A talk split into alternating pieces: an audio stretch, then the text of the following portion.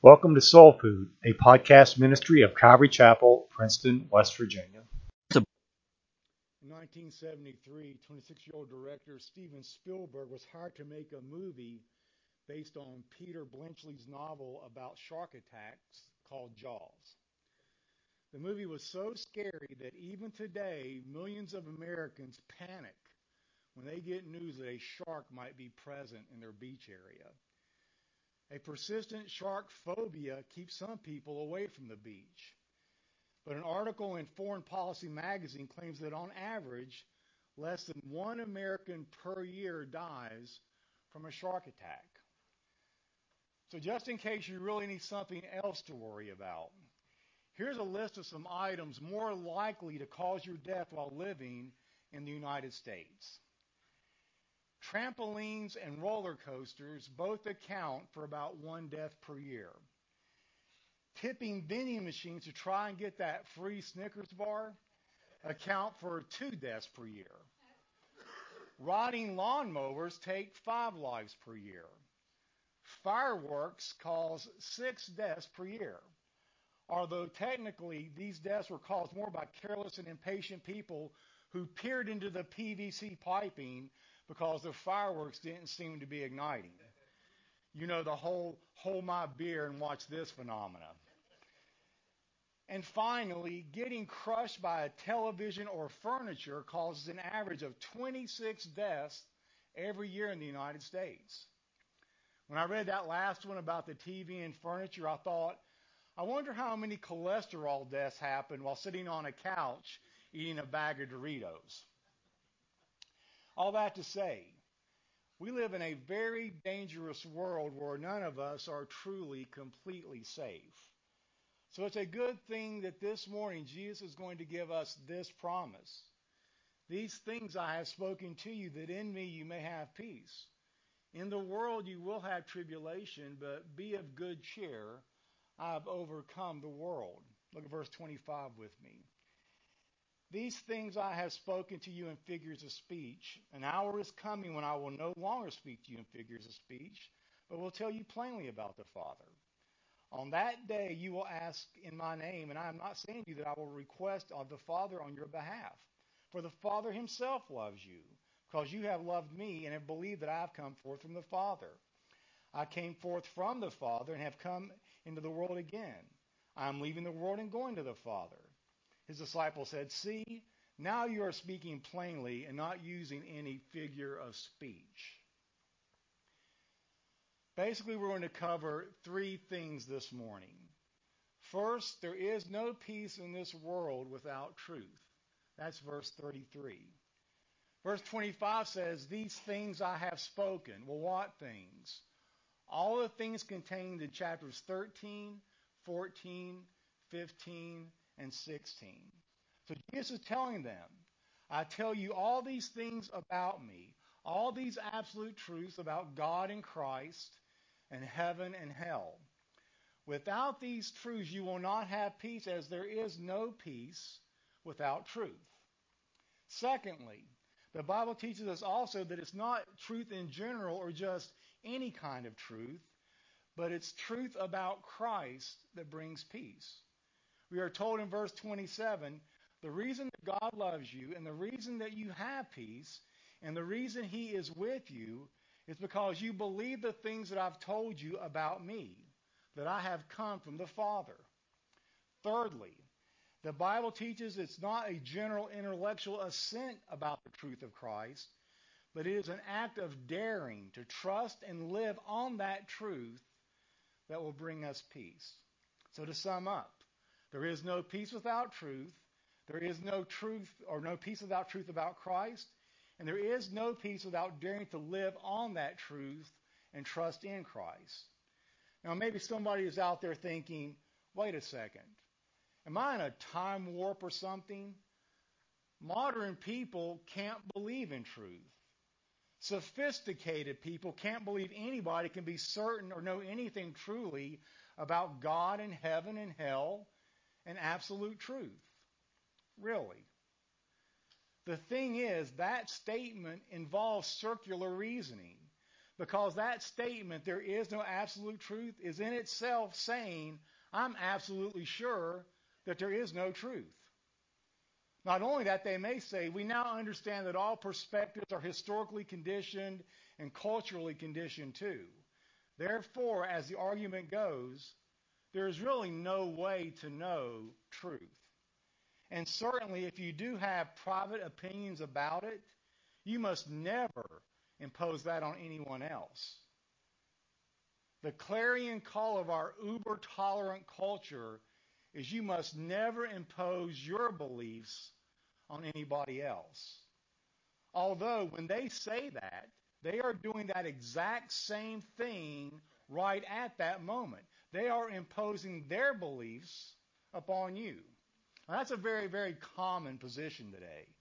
But I'd like to show you this morning that it is untenable. And not only that, it is even illogical, as there is no such thing as peace or even living in this world without truth. Jesus Christ comes and says, There is no way for you to navigate through life unless you have made some decisions about the big religious questions, such as, What am I living for? Is this all that there is? Where did I come from? Where am I going? You see, every human is faced with three big questions, and they have to be dealt with in some way.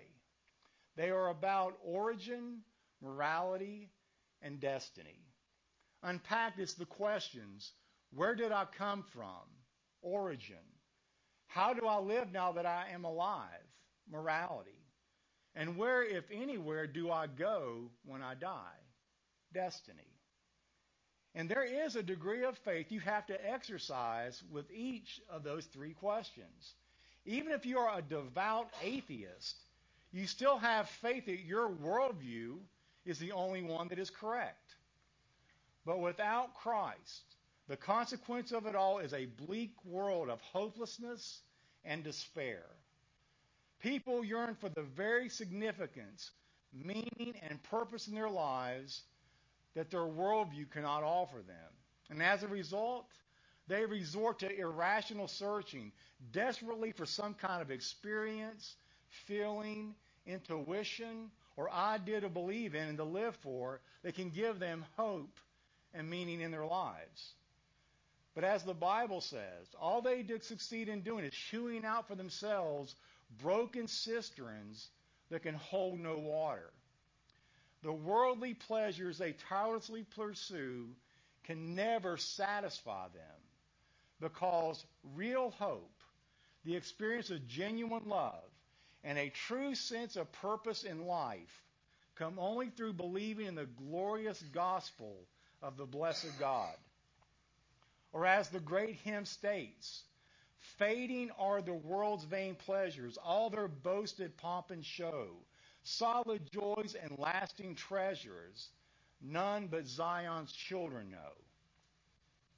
Not only that, despite whatever pessimism or skepticism they may have about ultimate truth, all people exercise a great measure of human faith in even the most mundane matters of human life. For instance, people trust that the food that they eat, the water that they drink, and the medicine that they take are all safe. That the planes that they board will not crash during the flight or land in the wrong city and that the houses that they live in will not suddenly collapse around them. If you think about it, every time you drive your car, you are trusting that the person coming the other way isn't going to smash right into you. Now, on a higher level, people begin in love, themselves, money, or some other sort of nebulous higher power. Oliver Wendell Holmes' vague statement it's faith in something and enthusiasm for something that makes life worth living. That is the flimsy philosophy of many, if not most, in this culture. Yet Christianity gives you a set of answers that have been time tested for centuries by millions and millions of people who found that when they embraced it and gave their lives to it, It gave them something that really fit with reality, with what was around them. The problem is today, many people will say, you know, Christianity, the truths and teachings Jesus taught are great. Things like love your neighbor, the golden rule, and caring for the poor, all that jazz about honesty and integrity, that's all great stuff. If the whole world were living it, it would be a much better world. So I'm all for it. What hangs me up is all these ancient, strange doctrines about Christ, such as the incarnation, which says that he's God come to the earth. That's just too fantastic. Or the doctrine of the atonement that says he had to shed his blood for us. I mean, come on. The idea of having to appease an angry God with blood sacrifice, that's just too primitive. And especially this issue. Since he's God and the Savior, he's the exclusive Savior. So that means that all the other religions have to be wrong. I can't handle that. I can't handle the primitiveness and the fantastic nature and the exclusivity of all these old doctrines about Christ. Can't we just agree on his teachings? Can we just agree on the truths from Christ instead of the truths about Christ and the doctrines about Christ? Can't we just all sit by the campfire, eat some s'mores, sing kumbaya, and just all of us get together on that? Now, that position does sound plausible at first until you realize what you're asking is that Christianity tears its own heart out and throws it away. So you can't separate who Christ is from his teachings. They are one and the same. How do you even know what human beings really are unless you decide whether or not God has come to earth and taken the form of a human being. Don't you see that everything else turns on that? Don't you see that all these other Christian views will make no sense unless we figure out whether or not Jesus is who he said that he was? But here's what I want us to understand. If we are wrong about Jesus, we're going to be wrong everywhere. If we are wrong about Jesus, the ramifications of that will go far beyond politics and economics. And it will follow you into the next world and shape your eternal destiny forever. Well, you say, I don't believe all that. Fair enough. But if you are wrong, don't you see how great the ramifications are? Now, in verse 28, Jesus Christ actually gives us a compendium about what truth about him really is. It's all there in verse 28. There are four great doctrines. Everything he has taught about himself through this whole book up to this point, we can find right there in verse 28. He says, I came from the Father and entered the world. Now I'm leaving the world and going back to the Father. Jesus says, I came from the Father. That's the doctrine of his preexistence and his deity, his divinity. He existed before he was born. Jesus then says, I have entered the world. That's the doctrine of the incarnation. He became visible. He became physical. He became a human being. He then said, I'm leaving the world. That's the doctrine of his death, that he's about to voluntarily lay down his life. And finally, I'm going back to the Father. That's the doctrine of his heavenly intercession. He is going to sit at the right hand of God and there intercede for us and be our representative. And did you know that Jesus is doing that very thing this morning? I doubt any of us truly appreciates what it means for Jesus to intercede to the Father on our behalf. Now, back in the Old Testament days, sometimes when two armies would come together getting ready to have a big battle, instead of doing that, sometimes they would just choose one representative. There was a technical term called the archegos, which means a champion. What would happen was each army would put forth their best fighter, and that fighter would represent the entire army. Think of the story of David and Goliath here. Now, if he won, the army won, and the entire land was theirs. They had to pay tribute and everything. However, If your representative lost, your champion lost, then you were put into slavery.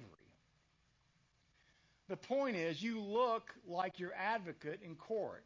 You look like your advocate on the battlefield. Whatever he accomplishes accrues to you.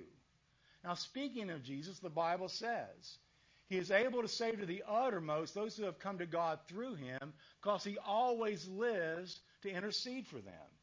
I love that. To the uttermost. Or we could say from the uttermost to the guttermost. No one is excluded if they will but repent and come to him. So what that means is when you receive Christ as Savior, all the things that he has done, the coming and going, and the dying, the incarnation, everything is done, you see, for you. He represents you.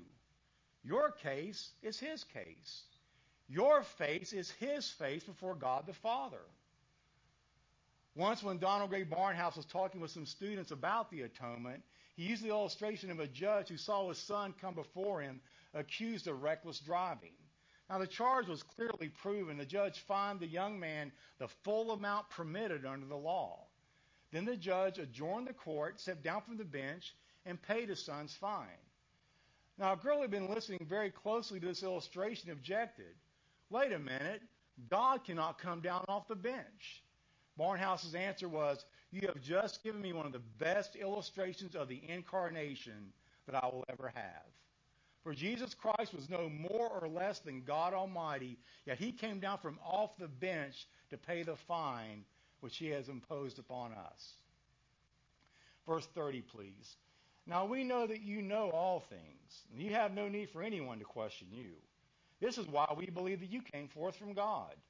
Jesus replied to them, Do you now believe? Behold, an hour is coming, and has already come for you to be scattered, each to his own home, and to leave me alone. Yet I'm not alone, because the Father is with me. After Jesus gave his teaching about childbearing, prayer, and joy, the disciples thought, okay, now we got it. But the implication is they really didn't. Their claim was honest, but it was really quite pretentious. They claimed to believe. They said that they were sure of their belief, but they were actually weak in their commitment. Thus, instead of being impressed with his disciples' faith, Jesus goes on to foretell their confusion and scattering at the time of the crucifixion.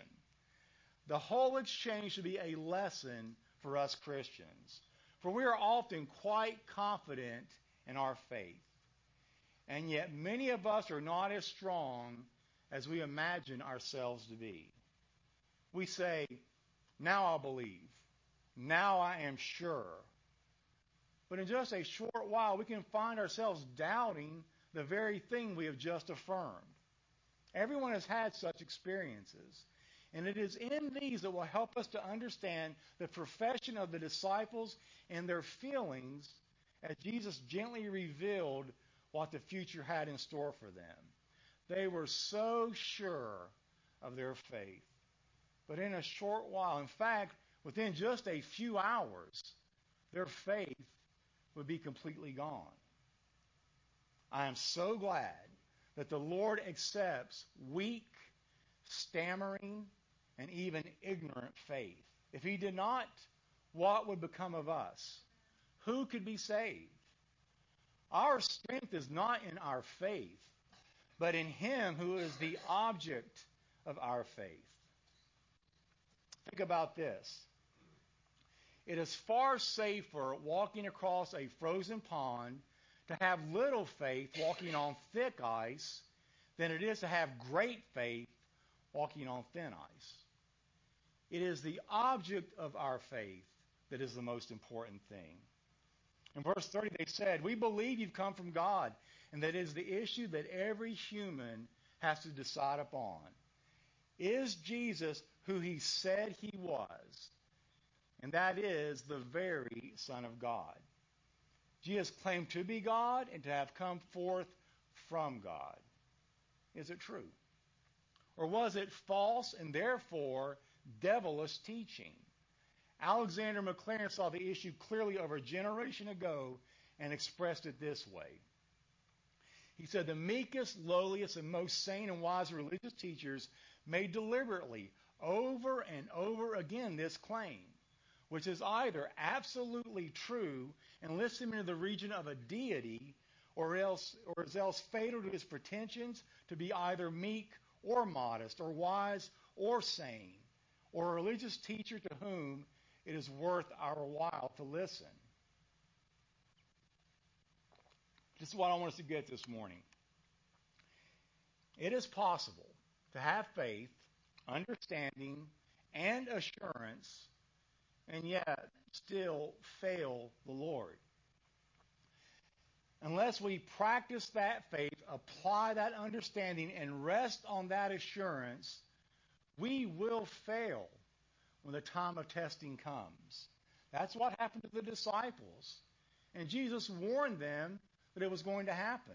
So the Lord asked now a bigger question Do you now believe? This is a question that we all must face. Do we really believe what Jesus has said? This is a key question in relation to his joy transforming process in our lives. Do we really believe? He even says us, to us today, Do you believe? Then cheer up. Why? It's a fact that I have overcome the world. Verse 33, please. These things I have spoken to you so that in me you may have peace. In the world you have tribulation, but take courage. I have overcome the world. Jesus first off tells his disciples, in this world, you are going to undergo a certain degree of tribulation. But you can still have supernatural peace if you will abide in me. Do we ever have trials, troubles, and tribulations? Now, I'm not talking about the self inflicted ones. It's possible to be persecuted because you're an idiot. Being a jerk for Jesus doesn't count as tribulation. So let's just be upfront with one another. It's not only possible, but Jesus says it is inevitable that we are going to undergo a certain amount of trials and tribulations. Let's just call it what it is. As long as we reside in these tents of flesh, we are going to experience some degree of pain. That's just life. Someone asked Roger Staubach, former quarterback of the Dallas Cowboys, about football injuries. How do you keep on keeping on when you play professional football? Now, Roger said something important. He said, if you're not playing hurt, you're not playing football. I think it's exactly the same thing in the Christian faith.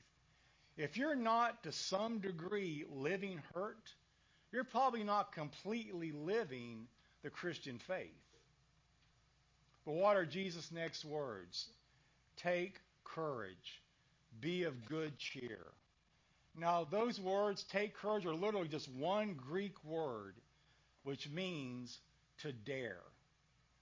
What Jesus is saying is pretty astonishing. He says, Dare to believe that I have overcome the world. Dare to trust me. Dare to live as if all these things I've told you are really true. Well, how does that work? Let me just show you two ways. First of all, it means dare to live an obedient life.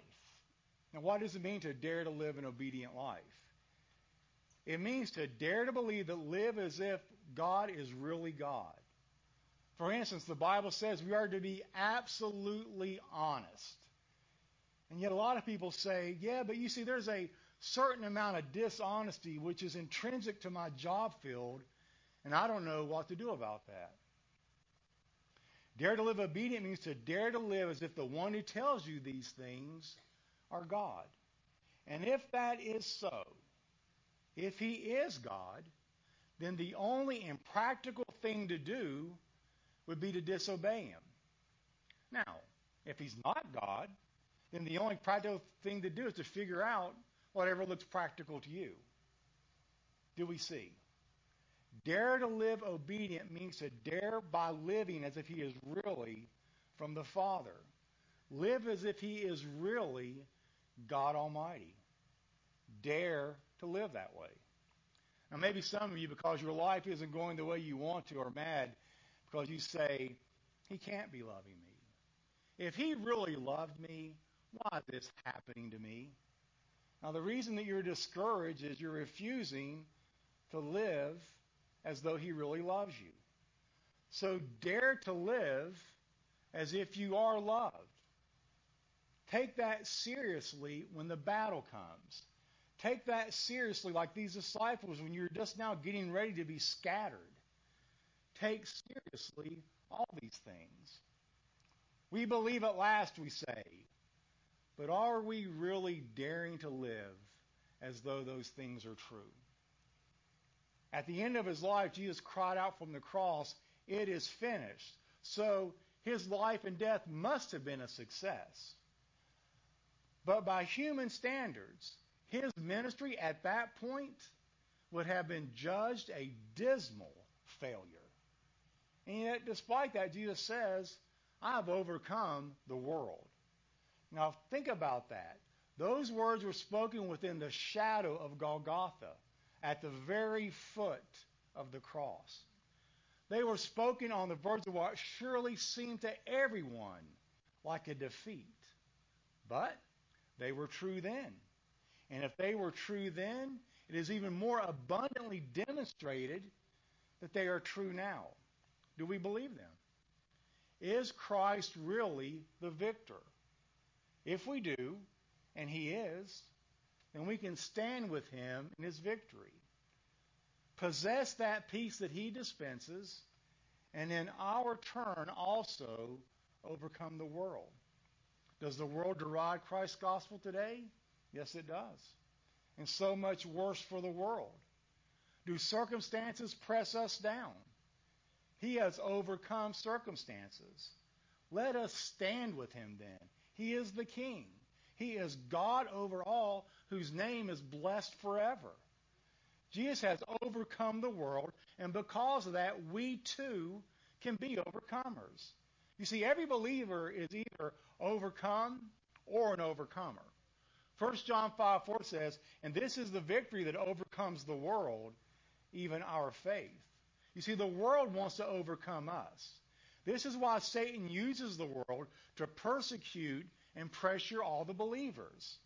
The world wants us to conform, and it does not want us to be different.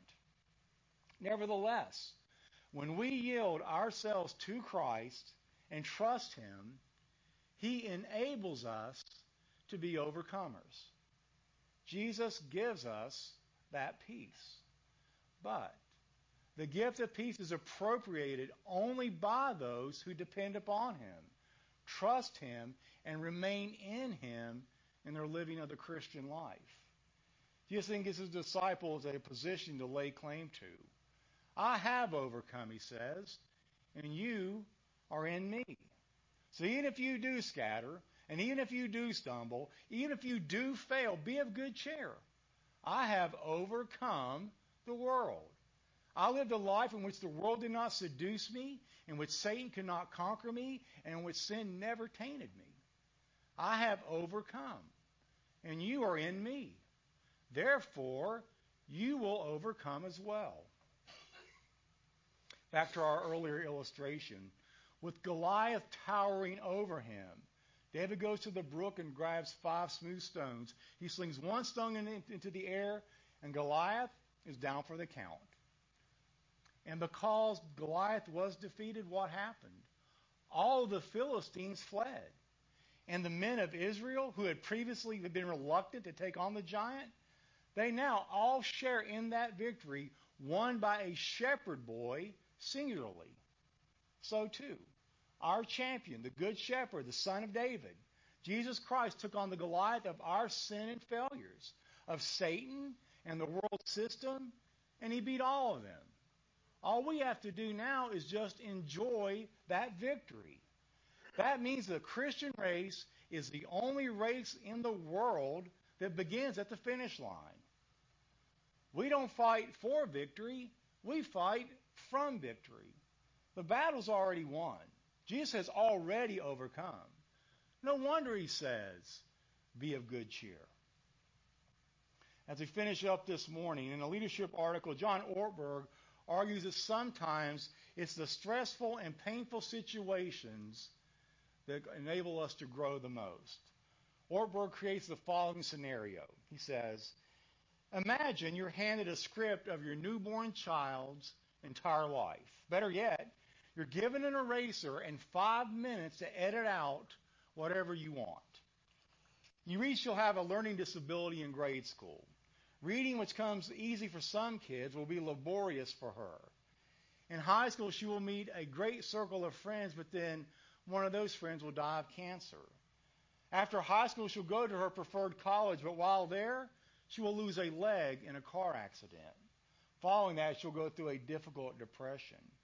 A few years later, she'll get a great job, but then lose it in an economic downturn. She'll get married, but then have to go through the grief of a separation. With this script of your child's life and five minutes to edit it, what things would you erase? Wouldn't you want to take out all the stuff that caused her pain? But if you could erase every failure, disappointment, and period of suffering, would that really be a good idea? Would that cause them to become the best version of themselves? He then asked, Is it possible that we actually need adversity and setbacks and maybe even crises and trauma to reach the fullest potential of development and growth that God wants for us?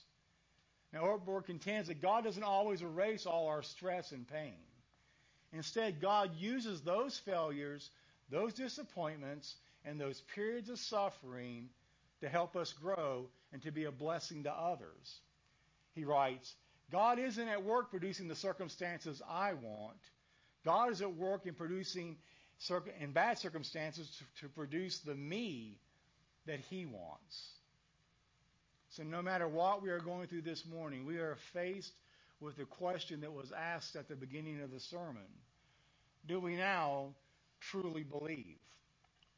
Do we believe that Jesus who he said that he is? And if he is, do we believe that not only does he always have our best interest, but assures us that because of him, we can overcome the world? I pray we not only believe that, but more importantly, have embraced that. And if you have any questions about any of these things, please see me after service. Let us pray. Lord, once you asked a man what he had to do to do the works of God, you told him to believe on the one the Father had sent. We can believe a lot of wrong things in this life and still be okay. But you are the one thing that we must get right, for our salvation hangs upon that belief. So today, Lord Jesus, reveal yourself to us and draw us to yourself. Give us saving faith if we don't have it, or sanctification, or encouragement, or whatever we truly need for you. We ask this in your name. You are our champion, and we willingly bow our knees before you. Amen.